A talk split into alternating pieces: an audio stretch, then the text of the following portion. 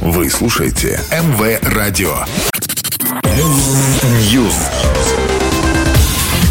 Всем привет, я Андрей Котов и это очередная порция актуальных новостей из мира музыки.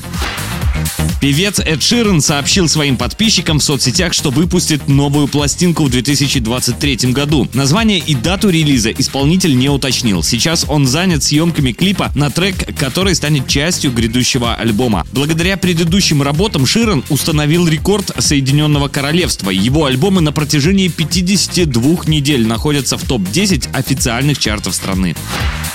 Британская группа The Beatles выпустила новый клип. Он снят на песню I'm Only Sleeping 1966 года. Клип сняла известный британский режиссер и аниматор М. Купер. Она создала мини-фильм из 1300 картин, написанных маслом. Изображены на них и сами участники группы. Работа над клипом заняла несколько месяцев. Его премьеру приурочили к выходу переизданного альбома Revolver. Это так называемая люкс-версия, 31 бонусный трек, демо-записи и черновики песен, которые поклонники The Beatles Beatles впервые услышали в 1966 -м.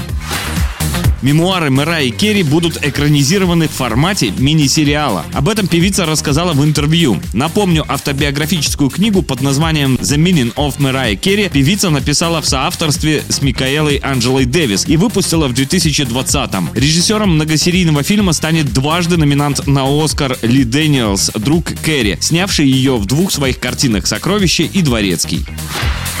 Marvel Studios опубликовала полный трек-лист саундтрека из грядущего фильма «Черная пантера. Ваканда навсегда». Всего в альбом вошло 19 музыкальных композиций, среди которых выпущенная ранее песня Рианы «Lift Me Up». В записи пластинки также поучаствовали нигерийский композитор Burna Boy, певицы Темс и Pink Panthers, а также рэперы Fireboy, DML, OG Dave, Future и CK.